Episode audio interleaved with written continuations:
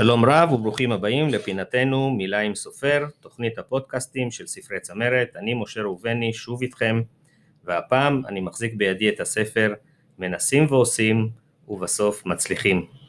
הספר מחורז בצורה נפלאה והאיורים של עוז יחבז משלימים את החוויה הספרותית. איתנו באולפן המחבר גיא מסד, שלום לך גיא. שלום משה. מה שלומך? מצוין, תודה. תודה על ההזמנה. ספר לנו קצת עליך, גיא. אני בן 52, נשוי לקרן, ויש לנו שלושה ילדים מדהימים, זיו, נדב ועומר, שהם גם אה, דמויות המפתח ב... בסיפור, שתכף נגיע אליו. 23 שנים הייתי בצבא, מתוכם 10 שנים בחטיבת גולני, אה, ואחרי תקופה הרגשתי שהגיע הזמן לשינוי ויצאתי למסע אישי שהוביל אותי ללמוד NLP, והתאהבתי, התאהבתי במקצוע, התאהבתי בנושא. אה, באופן אישי, דרך התהליכים שעברתי, זה גרם לי, עזר לי להחלים מכל מיני מחלות ריאה שהיו לי, והבנתי שיש פה איזה דבר ענק שמאפשר לי דרך חשיבה מסוימת, אה, לעשות דברים נפלאים עם הגוף שלי, לממש את עצמי, והחלטתי שזה הייעוד שלי בחיים. להיות מטפל של NLP ולעזור לאנשים לעבור טרנספורמציה בחיים שלהם, כדי לממש את עצמם בצורה הגבוהה ביותר שהם יכולים. ספר לי על הרגע בו החלטת להתחיל לכתוב. זה רגע באמת uh, מיוחד, כי בסביבות 2012 כבר הייתי שנה משוחרר, וזו תקופה שהביאה לידי ביטוי שלושה צירים אה, בחיים שלי. אחד, הדרך האישית שעברתי, מילד לנער, לאיש צבא וכו'. הדבר השני זה הלימודים, לימודי ה-NLP, שגרמו לי להתבונן על החיים בצורה מסוימת, ויצרו אצלי שינוי דרמטי באיך שאני מסתכל על העולם, איך שאני מתקשר עם אנשים, אה, איך אני מגיב בצורה רגשית, וזו הייתה גם ההתחלה שלי כמטפל. אה, עבדתי כבר משהו כמו בין שנה וחצי לשנתיים בקליניקה, וראיתי מה קורה לאנשים גדולים בעקבות סיפור חייהם.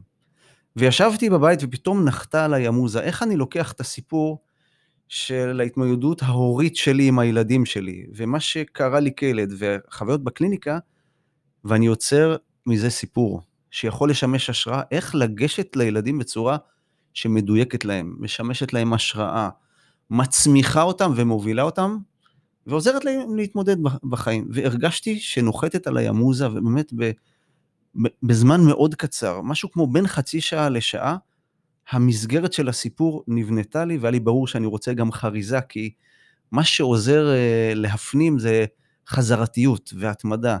אז היה לי חשוב שתהיה פה איזה מנטרה שנכנסת, והכל ביחד ככה הוציא אותי לדרך עם הכתיבה והסיפור.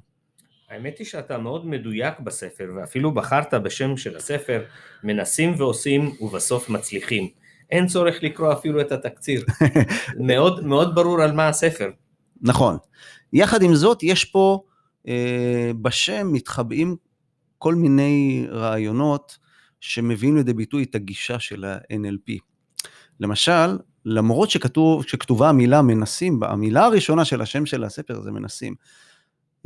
ב-NLP, חוקרי ה-NLP גילו שהמילה מנסים היא כמו מילה גסה, אנחנו אומרים, בשיעורי ה-NLP.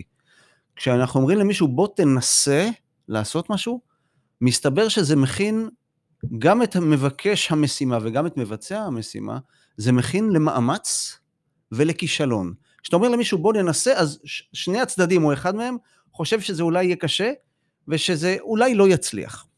ולכן הס... כבר בשם של הספר אני מזמין את הקוראים ואת ההורים ללמד את הילדים שבמקום לנסות יש לעשות. במקום להגיד בוא תנסה לבנות את המגדל, רצוי לומר בוא תבנה את המגדל. יש פה איזה מסר לתודעה שנכון גם לדברים אחרים, לא רק לבניית מגדלים, לפתור בעיות בחשבון, אה, לפתור כל מיני אתגרים בחיים. במקום לנסות יש לעשות. והשלב הבא זה באמת העניין של עשייה והתמדה, שמייצרים לאט לאט גם תובנות איך נכון לעשות אחרת את הדברים, ומובילה אפילו למומחיות בתחומים מסוימים, עד שמצליחים. וכשנוקטים בגישה הזאת, השילוב של ההתמדה ומה אני מבין על עצמי, איך נכון לי, נוצר איזה נתיב של עשייה לכיוון הצלחה. אם מותר לי להשלים את מה שאתה בעצם אומר, אתה אומר בואו קודם כל תשתתפו, בואו תתחרו, כי עצם ההשתתפות בתחרות, גם אם לא זכית, זה כבר הישג, כי יש כאלה שלא מגיעים אפילו להשתתפות. כן, יש משפט שאומר, אם אתה רוצה לשחק במשחק, כדאי שתהיה על המגרש. כדאי להיות שם כדי אה, להשתתף, באמת להגיע אה, להישגים, בהחלט זו אמירה נכונה. וזה כבר ניצחון, כי אתה כבר בשלב הזה מתגבר על איזושהי בושה של בכלל להתחרות, והפחד מכישלון, ואם אתה מתגבר על הפחד והשתתפת, זה כבר קיבלת ציון. כן.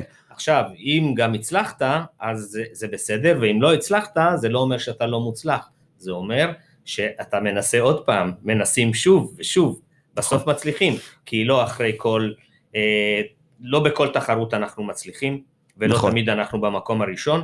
הכלל שאתה למעשה בא ואומר, בוא קודם כל תנסה, תשתתף, תנסה להצליח. תנסה, בסוף, בסוף זה יקרה. כן, תנסה, תעבור לעשייה ואז יצליח, ואתה באמת מוביל אותי לדבר על עוד שני רעיונות שהיה לי חשוב להביא אותם לידי ביטוי בספר. אחד, אנחנו נמצאים בעידן שבו אנחנו עלולים להתבלבל מהקצב שבו הדברים נעשים ברשת. האינטרנט שעובד מהר, ויש לנו נגישות למידע, ואנחנו יכולים לדבר עם מישהו מהצד השני של העולם. ו... וזה גורם לילדים אה, לחשוב שאולי החיים אה, בחוץ הם גם כאלה.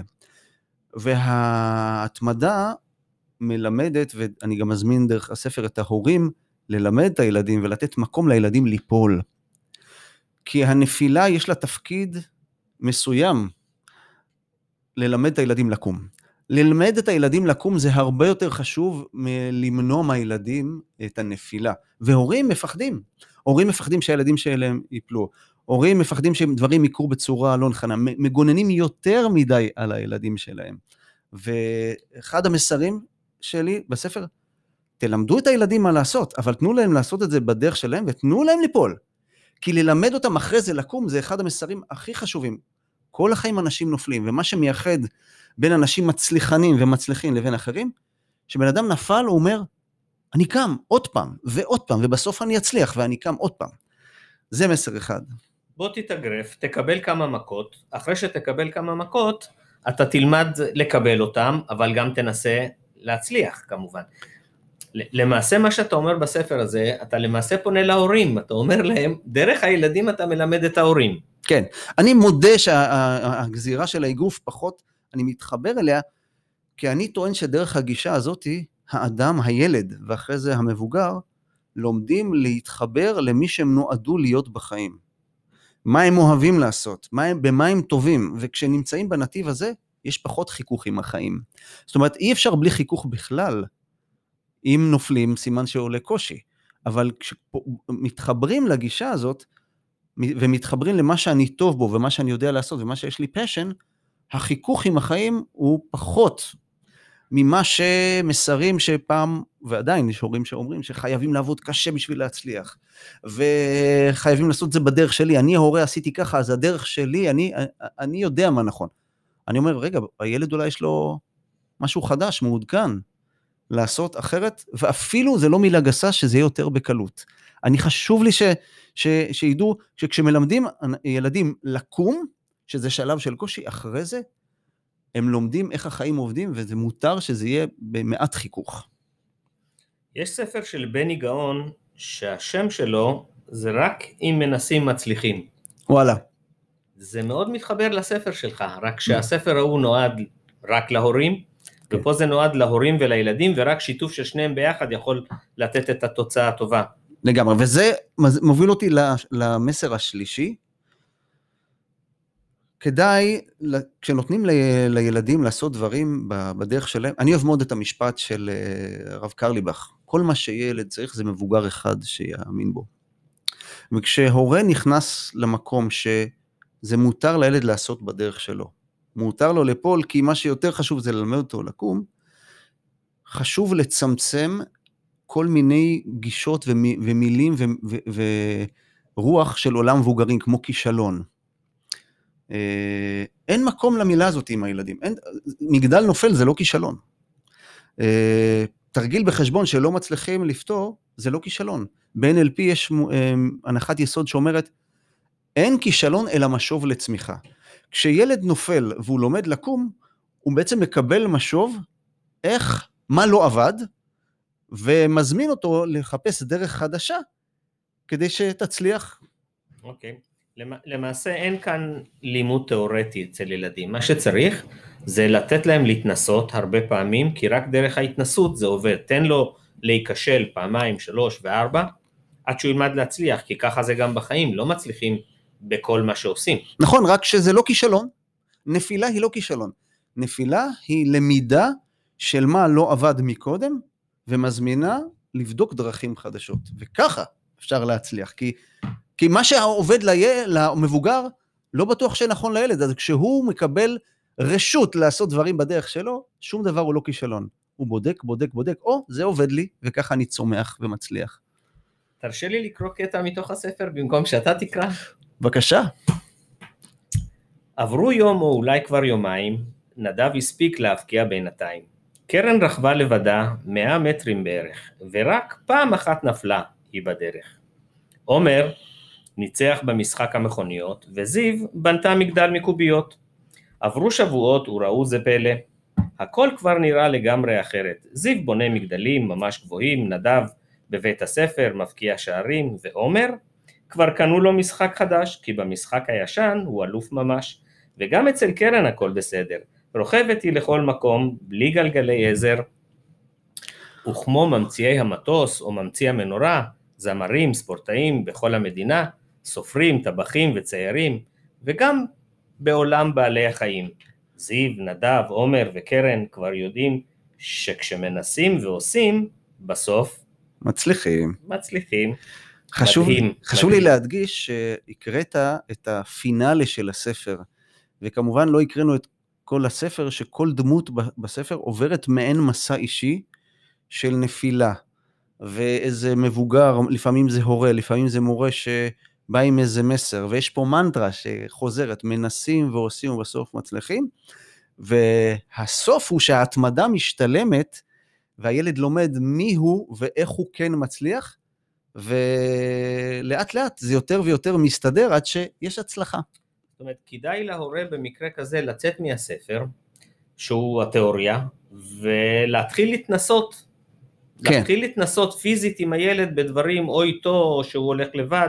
נכון, וזה בא לידי ביטוי בשני דברים, גם בגישה הכללית כמו שאתה מציג את זה, לעבור החוצה, שמלמדים לרכב על אופניים ושמלמדים לפתור תרגיל בחשבון, אבל גם זה בא, לידי ביטוי, ואולי לא פחות חשוב, בתקשורת בין ההורה לילד. איזה מסרים מילוליים, אני אומר, מעביר מההורה לילד, שזה בסדר שהוא נפל, שרואים את הנפילה, אבל בוא אני אראה לך איך אפשר לקום ולהמשיך הלאה.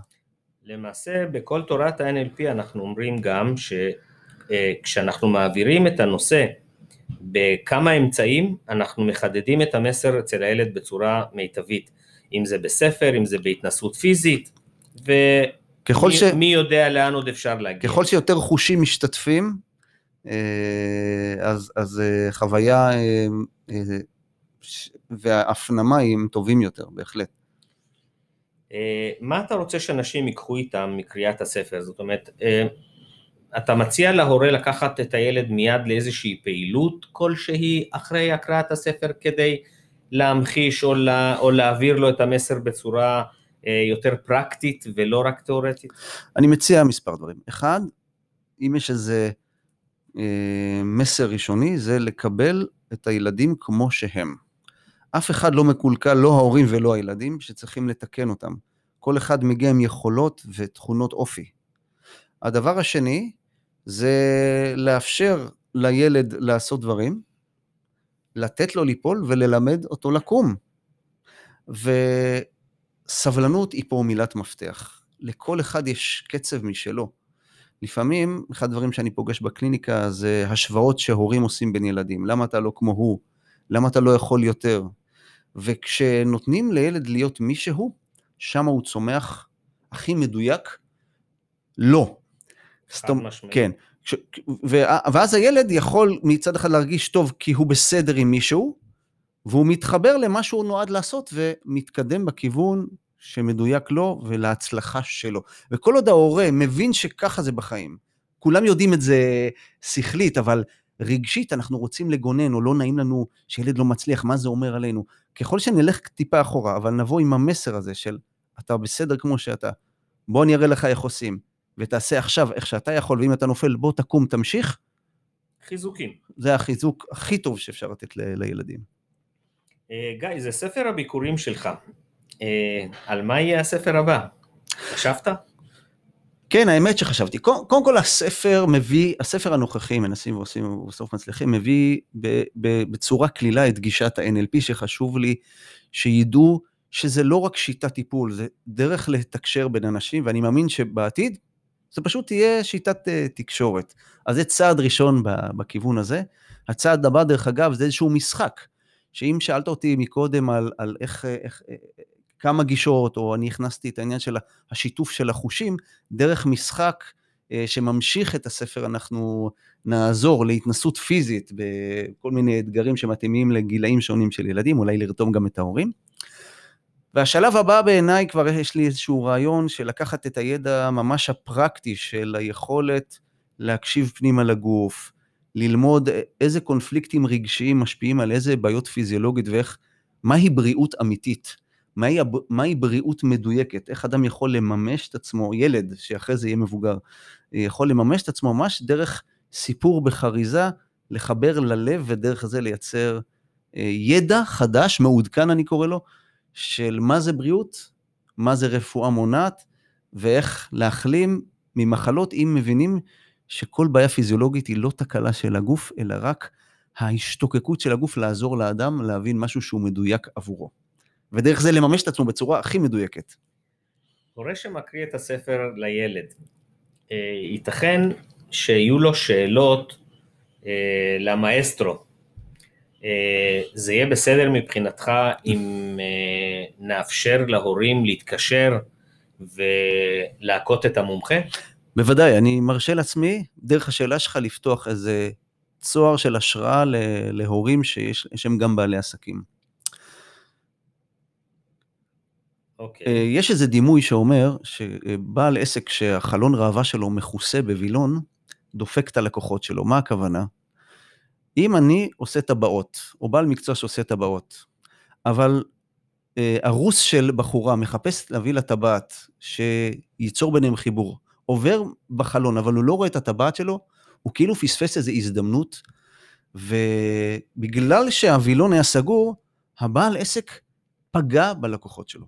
ולכן אני מאמין בשקיפות מלאה, אני, I'm in the book כמו שאומרים, מי שירצה אותי, המספר טלפון שלי מפורסם בכל מקום, כי אני מאמין שכשאני אה, נמצא שם, אני יותר, הידע שלי יותר נגיש לאנשים, לכן בשמחה רבה, אה, מי שרוצה יכול לפנות אליי, ואפשר למצוא גם את הפרטים שלי בקלות. אני נמצא במדיה, באינטרנט, בפייסבוק. האמת היא שזה יותר קל מזה, הספר נמכר דרך אה, אתר נטבוק. לגמרי. ודרך האתר יש משוב של קוראים שיכולים uh, לשאול שאלות ולקבל תשובות מהמחבר, כך שלא, אין צורך לחפש. מצוין. Uh, כמובן שהספר נמכר גם בחנויות הספרים, uh, מה שנשאר זה באמת לרוץ ולקנות. Uh, האם תרצה להוסיף עוד משהו שלא uh, שאלתי וחשוב לך שהמאזינים uh, uh, ישמעו?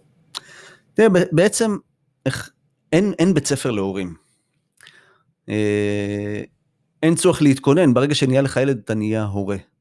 אבל יש איזשהו מתח בעת הזאת, אה, בעידן האינטרנט, אני חוזר בעצם על מסר אה, קודם שאמרתי, שעלול לגרום לאיזושהי התכוונות מהירה מדי.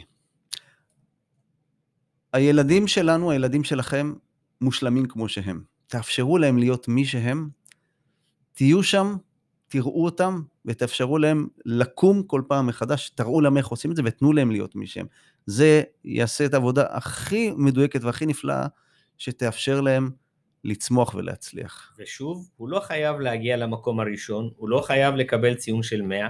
בעצם ההשתתפות וההתנסות כבר השגנו את המטרה. לגמרי.